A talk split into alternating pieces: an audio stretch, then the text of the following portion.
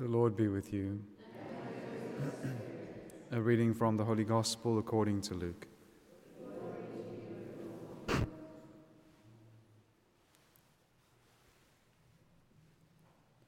tax collectors and sinners were all drawing near to Jesus, and the Pharisees and the scribes murmured, saying, This man receives sinners and eats with them. So he told them this parable. There was a man who had two sons, and the younger of them said to his father, Father, give me the share of the property that falls to me. And he divided his living between them.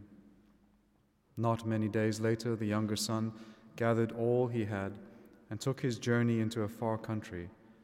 And there he squandered his property in loose living. And when he had spent everything, a great famine arose in that country, and he began to be in want. So he went and joined himself to one of the citizens of that country, who sent him into his fields to feed swine. And he would gladly have fed on the pods that the swine ate, and no one gave him anything. But when he came to himself, how many of my father's hired servants have bread enough to spare, but I perish here with hunger? I will arise and go to my father, and I will say to him, Father, I have sinned against heaven and before you. I am no longer worthy to be called your son. Treat me as one of your hired servants. And he arose and came to his father. But while he was yet at a distance, his father saw him and had compassion, and ran and embraced him and kissed him. And the son said to him, Father, I have sinned against heaven and before you. I am no longer worthy to be called your son. But the father said to his servants, Bring quickly the best robe and put it on him, and put a ring on his hand and shoes on his feet, and bring the fatted calf and kill it, and let us eat and make merry. For this my son was dead and is alive again. He was lost and is found. And they began to make merry. Now his elder son was in the field, and as he came and drew near to the house, he heard music and dancing. And he called one of the servants and asked what this meant. And he said to him, Your brother has come, and your father has killed the fatted calf, because he has received him safe and sound. But he was angry and refused to go in. His father came out and entreated him, but he answered his father, Lo, these many years I have served you, and I have never disobeyed your command. Yet you never gave me a kid that I might make merry with my friends. But when this son of yours came, who has devoured your living with harlots, you killed for him the fatted calf. And he said to him, Son, you are always with me, and all that is mine is yours. It was fitting to make merry and be glad, for this your brother was dead and is alive. He was lost and is found. The Gospel of the Lord.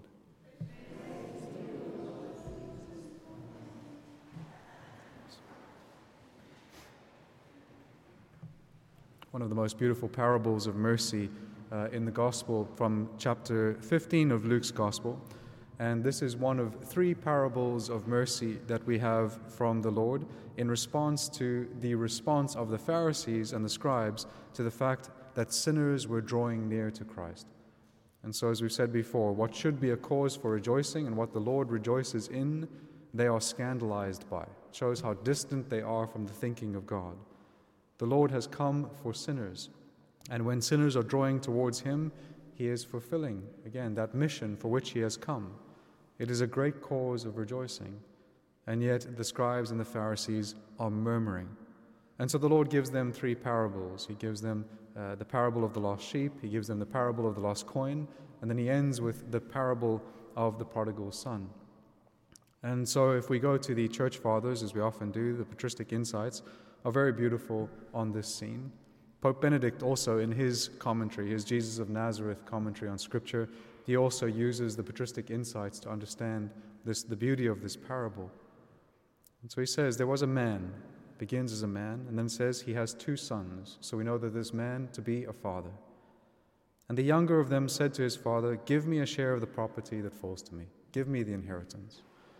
In a certain sense, it's to say, I wish you were dead already and I had the benefits of it. It's to completely disregard the one who has been so good to him, the Father that has cared for him his entire life, the Father that has loved him. And what he wants now is not the Father, but what the Father has things that are lesser than the Father. And the Father, it says, divided his living between them.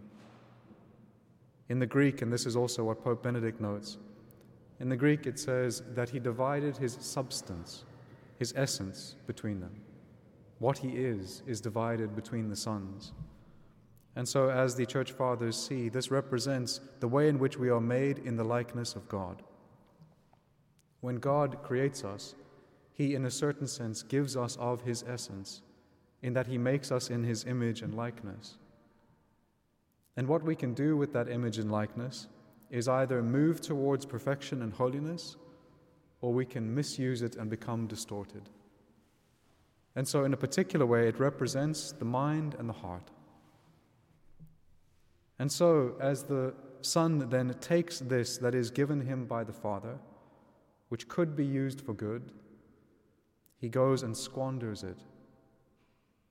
It says he took all that he had so he takes these possessions, these lesser things, these things that he clings to, and it says he goes into a far country.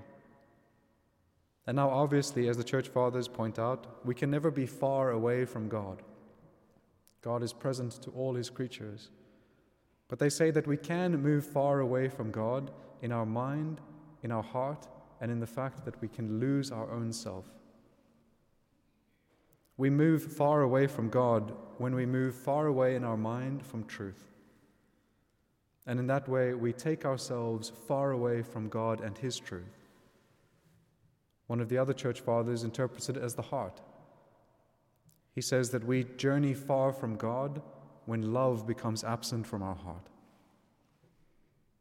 I think it's St. Ambrose that says that when we move far away from God, we lose our own self because we are only seen truly as we should be in the light of God.